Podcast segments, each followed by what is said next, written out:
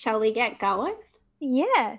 Okay. We shall. Hello, and welcome to the Sick Girl Missives. I'm Jillian. And I'm Jillian. We're both Jillians.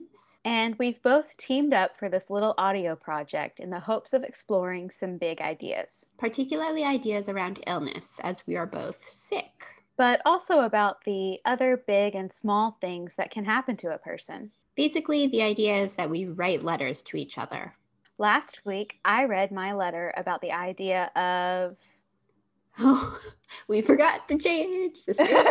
We forgot to change. Last week, I read my letter. That's what happened last week about fear. fear. So, uh, I'll, yeah, last week, Jillian read her letter about the idea of fear. And this week, you're going, And this week, you're going to read a letter inspired by a word, phrase, or idea that showed up in my letter. anything else the people should know? Well, you're American, And you're Canadian. and yesterday was your birthday. Heck yeah, it was. And you're wearing your high school sweatpants. yeah, that's that's the energy I'm bringing today, and people need to know that about me. Yes, they do. Mm-hmm. Okay, Well, that's about it. let's start the show. Dear Jillian, I'm supposed to be writing you a letter on gardening. Yes, gardening. You see, gardening is a great metaphor. Growth, death, rebirth, acts of service, just about any idea on the human condition you need to explain can be explained using a garden with very little effort. Such a metaphor is bountiful, if you will. Yet, today, like many days, my brain is working against me. I have been swallowed by the fog. Yes, the fog. I'm in bed. I'm in my favorite chair. I'm in my desk chair, which probably isn't even my third favorite chair in the house. I'm staring at my notebook. I'm staring at the wall. I'm staring everywhere but at my computer screen. I am in sweats. I'm wrapped in a blanket. I'm not wearing pants. I'm in my bedroom. I'm in the living room. I am sitting at the dining room table.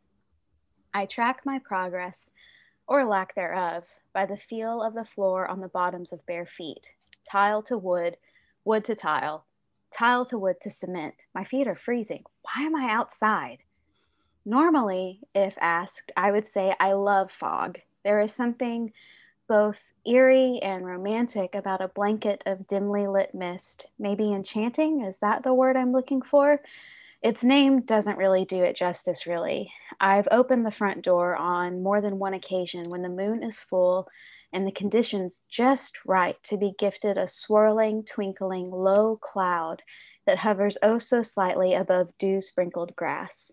I have stood, lonesome and reverent, on the peaks of mountains, the valleys below, so filled with fog, they were more moat than valleys, the mountains more castle than rock. I have also driven down these mountains, believing I would die because fog lights are bullshit and mountain roads are only ever crooked, never straight, and named things like Dead Man's Curve and Devil's Den. And for some reason, we think it's okay for tractor trailers to drive these roads that cars can barely navigate. Here, fog is not so enchanting. It's not the same magic that blankets moors, that rolls in on rivers or off the coast of seas. It is a cloak hiding the dagger.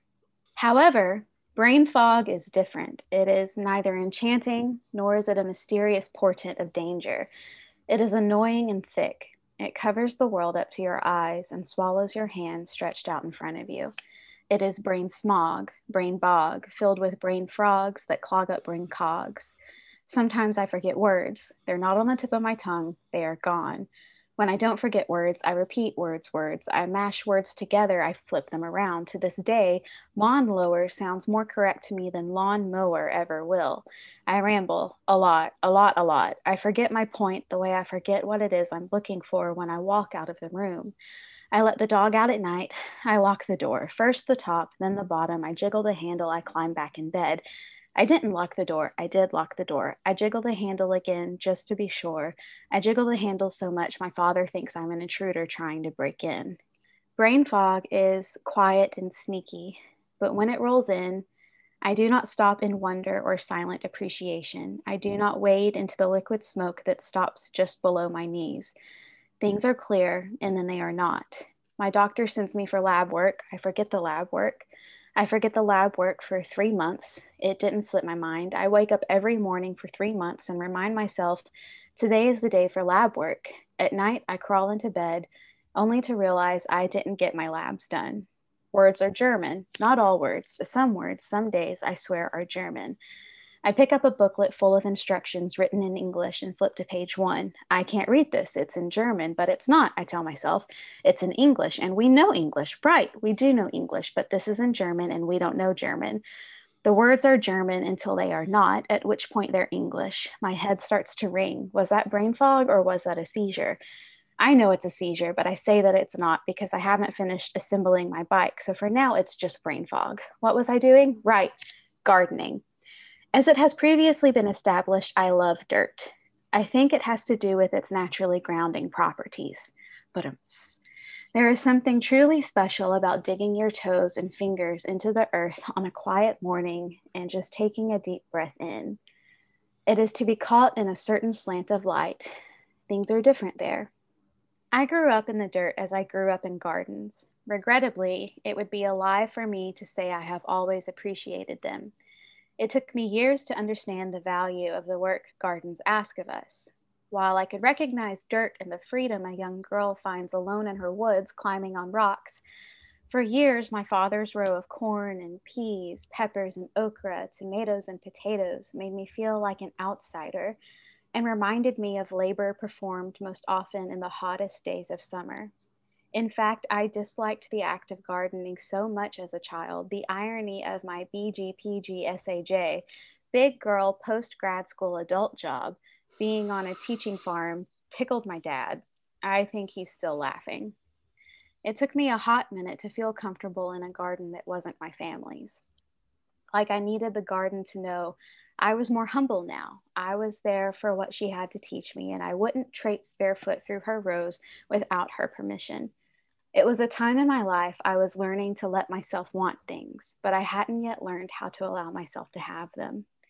Honestly, that's something I still struggle with, but I think this growing season may finally be the season I learn it's okay to accept the things we've earned, the things we've been given, and the delightful surprises we never saw coming. If I can accept my weeds, why is it so hard to accept my fruit?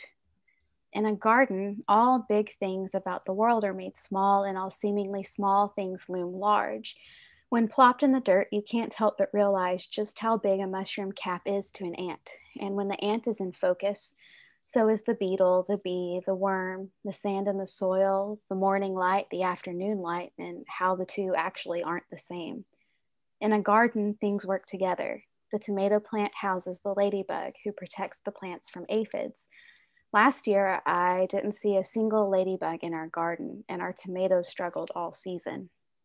The storm that rattles your walls produces lightning, which creates nitrogen oxide our dear green friends absorb. Nitrogen is a key ingredient found in fertilizer.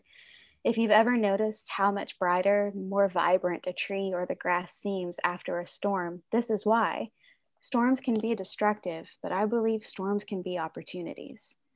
In a garden, some soils need more work than others. Some plots need more patience, but that doesn't mean they can't grow exactly what you need with a little time and a little love. Sometimes my soil is good. I require little work and fill my role naturally. Sometimes my soil is rocky and dry. I am not immediately ready for planting, but I am learning that in a garden, work is not about being productive, and I am not a producer. I am a living thing living amongst other living things. My work is life giving and joy bringing. And in my life giving, joy bringing efforts, I have produced fruit. Fruit I share openly with those around me, but I am just now learning to share with myself because, again, allowing yourself to want something is sadly not the same as allowing yourself to have something. But this season, I will work, never toil. I will show up for my garden I will show up for myself. I will reap what I sow, and I will go home with a bushel just for me. And when the fog rolls in, he will roll over flowers, through blackberry bushes, and settle above fresh clover. His uncanny force will not stir me, for fog in a garden will not work against me. Love always, Jillian. Oh, so lovely. Aw. Wow. Just yeah, just really wonderful. Um Thank you. I felt like I was standing in a garden even though I'm looking out at very snow-covered trees. Oh, that's what I was going for. yeah, well it worked. It worked. That means a lot to hear you say that. For sure. Thanks for the trip. I enjoyed it. Yeah. There's two distinct things happening in this piece, and I do think that they work together, but the fog really it comes in. It comes in like fog does. Um, and kind of takes over for a moment. And I thought you took us with you into your fog. So yeah, it it sounds like such a disorienting experience. How do you kind of coach yourself through it? Is there a part of yourself that's like, okay, I'm going to lead the rest of me through this. I know what's happening. Or are you just in a state of disorientation? there is definitely a recognition for what's happening, but depending on how bad it is, there's not necessarily an ability to climb your way out. Mhm. Um, and it's it's almost more like an experience that you just have to allow to happen. Mhm. Do you feel like you're good at surrendering? I think I've gotten better at it this last year because I haven't had a choice but to surrender to the fog. I've had to learn how to step back and admit that things aren't great at a moment and I have to kind of let that control go. Mhm. I know with um, Crohn's that brain fog can be common, but is that something that you've ever had to experience? I don't think so. I think it's it's funny. I was thinking about this today because sometimes and this has happened for a long time, like before I even had my diagnosis. But I get hit by just like a wave of pure fatigue and I just feel like Mm. I can't do anything um Mhm. but just kind of lie down. And I I always and still to this day sometimes get down on myself for that like it's like i feel like i'm being lazy um because yeah i chalk it up to like a character flaw um and then i was thinking today i was like i wonder if that is Crohn's disease. I bet it is. I I no doubt 100% like I I think when your body is sick that is one of the first ways that your body tells you just how sick it is. Mhm. I mean have you had this experience of not realizing that what you're experiencing is a symptom I remember the day that I found out I was having seizures. And by this point, while I was at work, I was not managing my job very well at all. And that was so frustrating to me because I, I couldn't understand why I wasn't doing a good job. You know, like there was the fatigue, there was the the chronic pain that I was dealing with, you know, there was the stuff that I knew about, but I couldn't understand why my emotions were so out of whack. And I couldn't understand why it was hard to focus. So that was such a liberating experience to realize that that was not a character flaw. That wasn't the case at all. It was, oh, hey, you've had an untreated seizure disorder for at least the last 10 years and it's coming to a head now.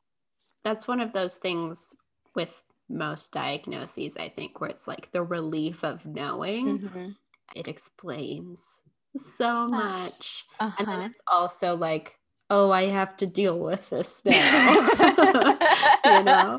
It's possible i'm just um forcing a comparison here because i liked this part of your letter so much but i liked how you were talking about the difference between fog on a mountain uh, on like a curvy mountain road. I think the name of the road you said was dead man's curve. Is that right? Yes. So like the difference between fog on a mountain versus fog in a valley and i think um how the same thing can hit differently Mhm. depending on where you are i think there's something about that how like um with a diagnosis there's like this duality. It is good and bad. It Mhm. is um you hold both things in both hands. And I think with fog, it's like this beautiful thing that as it comes over a moor or something, it's Mhm. just like, I'm in Wuthering Heights, you know?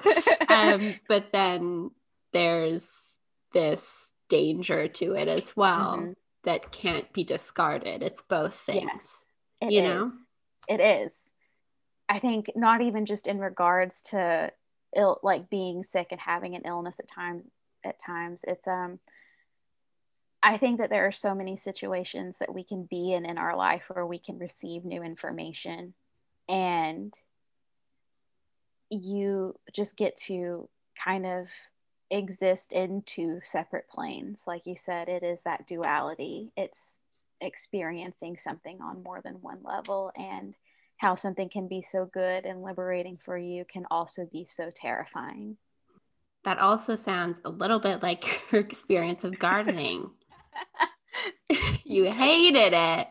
And now you're like, I love dirt so much. It's my favorite thing in the world. That's my favorite thing. That's my favorite thing. Um, So, so like, huh, jump cut.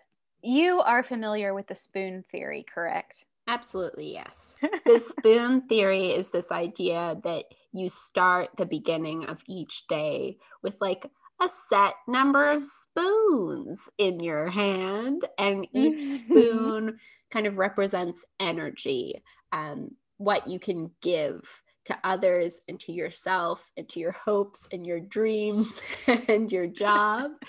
And then as you have, especially when you're a sick person, you have a very limited number of spoons. And sometimes you used up all of your spoons the day before and you actually have no spoons the next day. It's like this whole thing. There's like adding and sub- subtracting spoons. But the idea being that when you're a sick person, you have to be really choosy about how you spend your spoon energy Mhm. because you only have so many and you don't have enough to do everything that you need to do in the day usually and especially don't have enough to do everything that you want to do in the day so yeah is that a good summary of the Yeah. spoon i think maybe what we'll do is we'll put a link about spoon theory in our Yeah. description and i Let's do because i don't know the name of the person who came up with it off the top of my head but i i know i know that the, a person came up with it it isn't just implanted into the heads of every sick person and we Yeah. just know Okay. So whenever um, you mentioned your fatigue as you were describing that, it I just I understood where you were coming from and it's such an interesting place because to me the spoon theory does a pretty good job explaining to people, you know, the amount of energy reserves that individuals have when they're battling some sort of chronic condition, whatever that may be. And I feel like fatigue, especially that kind of fatigue, is a spoon burglar. Like how you have the McDonald's hamburglar from years ago. Like Mhm. this is a particular burglar who hunts people with spoons. not the direction i thought you were going. he hunts people with spoons as weapons no, he hunts people in possession of spoons or in Oh. possession of very specific, limited, chronic condition spoons. They're like special edition spoons that he likes to collect. You know how people go to touristy places and you can get a little spoon. yeah You absolutely have your little wooden box that you hang your spoon in, and then when your friends come over to your house, you can go, "Hey, look at all these places I've been to and collected these spoons." That's what he does, but for sick people. Right. You start the day with three spoons. You're like, gotta put on my bra, gotta brush my teeth, and I gotta work on these hopes and dreams. Spoon burglar shows up, snatches all three spoons. You're braless, your teeth are not brushed, your hopes and dreams fly out the window. Spoon burglar. Strikes again. Yeah. Absolutely. Is there anything for you? And this can be something that was a thing that you experienced as you were at your sickest or you were being diagnosed with um, your condition? Or is there something even now that you kind of have going on whenever you were talking about this duality Mm. that really kind of comes to mind for you? Something that you can particularly relate um, with how it affects you in in multiple ways. Hmm. When I was really, really sick, it's like this terrible thing. Mm-hmm. And when good things sprout out of it, it feels like you almost don't want to like them. You don't want them because it feels like it almost justifies the bad thing, you know? Um so I think like being really sick and having to move home is like one of the worst things that has ever happened to me for sure. And then yeah, so many wonderful friendships have happened since. I don't know. It's a little rambly because I think that this duality shows up Yeah. All the time. Yeah. well, it it really struck me just now. Um, I've always hated the phrase "everything happens for a reason." Mhm. It's always struck me as a little calloused, even if it's coming from a great place, because in the in a moment of of struggle, that's not what you need to hear. Mhm. and that's certainly not what you want to hear. Um, but there is something to be said about the fact that certain situations um, and certain kind of tumultuous events or circumstances can really give you the tools that you need to grow into a stronger, more like interesting and considerate individual. I liked what you said.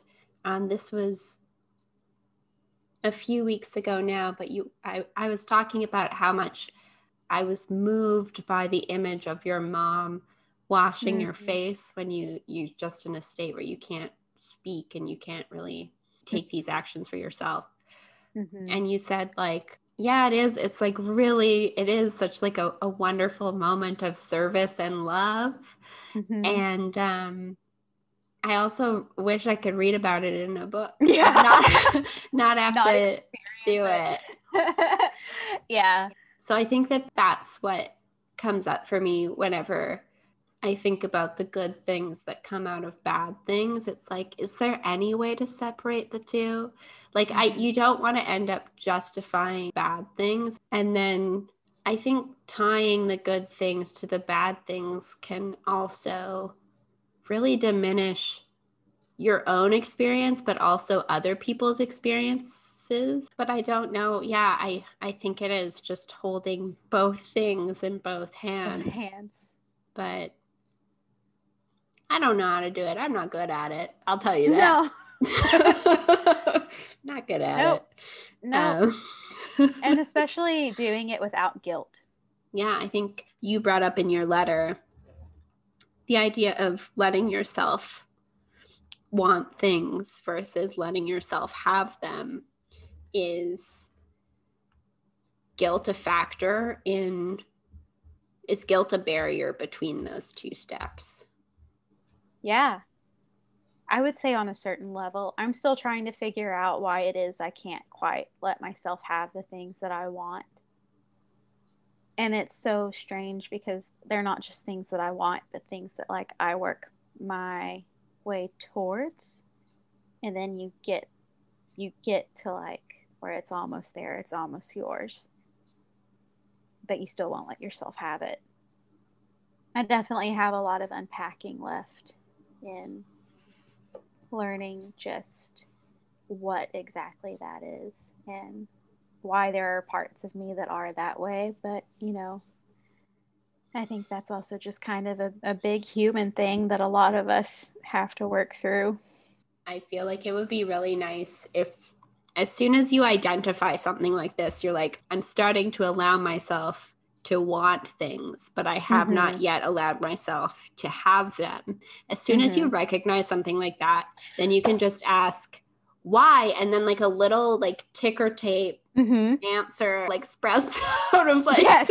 your temple. It just comes out and it's like, yeah. and then you you rip it off and then you read it and it says because in grade three, like you, you wanted a pencil sharpener and somebody told you that you were a terrible person for wanting that particular pencil sharpener. and and then you're able to recognize that and you're able to remind yourself that you were in third grade Mhm. and kids are kids and you're allowed to want pencil sharpeners and then all of a sudden you don't have any emotional baggage anymore yeah. it's like, wow. I'm so glad I have my ticker tape machine installed in my brain that tells me exactly why I do things. it's Thanks. incredibly convenient So convenient. I feel like the fact that I'm talking about ticker tape machines coming out of my temple is a sign that I'm probably hungry and like near the end of my. you should near the- really have dinner I should have some dinner and like maybe do you want to do the happy good now and then I can go have some sustenance. yeah let's happy good Yay, Jillian- yay, yay. do you have a happy good Um, yeah, I took a note earlier and I just wrote happy good bullet point newspaper. Okay. oh Get ready. My Okay. sister's partner ordered me a paper subscription of the New York Times on Sundays for Christmas. And so the past two Sundays, I've received a paper version of the Mm. New York Times. Now, I've been setting my alarm at 6:30 a.m. because I'm nervous. My family has gotten it into my head that somebody's going to take my paper and they'll just think, "Wow, there's a free copy of the New York Times just sitting there." And so I get up at like 6:30 wearing my slippers, wearing just like the closest items of clothing I can find with one eye closed in the hopes that I can still fall back asleep when I get back into my apartment. I'll go down the stairs and I'll get my paper. Then it's just like, wow, I'm up in the morning and Mm. like maybe I'll have a hot lemon and like read the news. So that's my happy good. What is your happy good? Uh, what is my happy good? Um, I just had a really good birthday yesterday, and I got to eat a cake. Yes. Yeah, it was Absolutely. um a berry chantilly cake from Whole Foods. Okay. Yeah, yeah. So I love it. My dad's never had a cake like that before, and he is very traditional in his flavors. Like his his Mhm. flavor palette is, you know, it's it's pretty much like there are five things he enjoys, okay. and um, this cake was not one of them. so I got Okay. a kick out of that because Mhm. it's my birthday. nice.